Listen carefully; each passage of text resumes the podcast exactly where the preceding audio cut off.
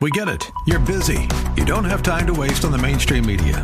That's why Salem News Channel is here. We have hosts worth watching, actually discussing the topics that matter. Andrew Wilkow, Dinesh D'Souza, Brandon Tatum, and more. Open debate and free speech you won't find anywhere else.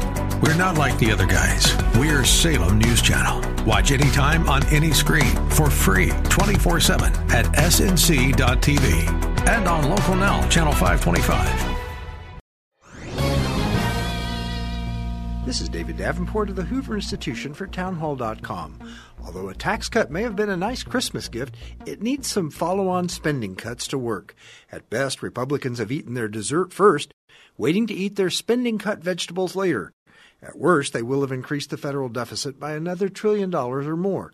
By most estimates, even stimulating economic growth will not fully pay for the tax cut. Republicans will now have to undertake the politically courageous step of cutting federal spending. It will be difficult to make spending cuts without touching Medicare or Social Security, which President Trump has said are off limits. Meanwhile, there's pressure to undo the sequester, automatic cuts on spending no one liked, but which have at least kept spending growth down. Ideally, Republicans would have disciplined themselves to do tax and spending cuts at the same time. Tax cuts may come and go, but the federal debt remains forever, it seems, and without spending cuts, it grows. I'm David Davenport.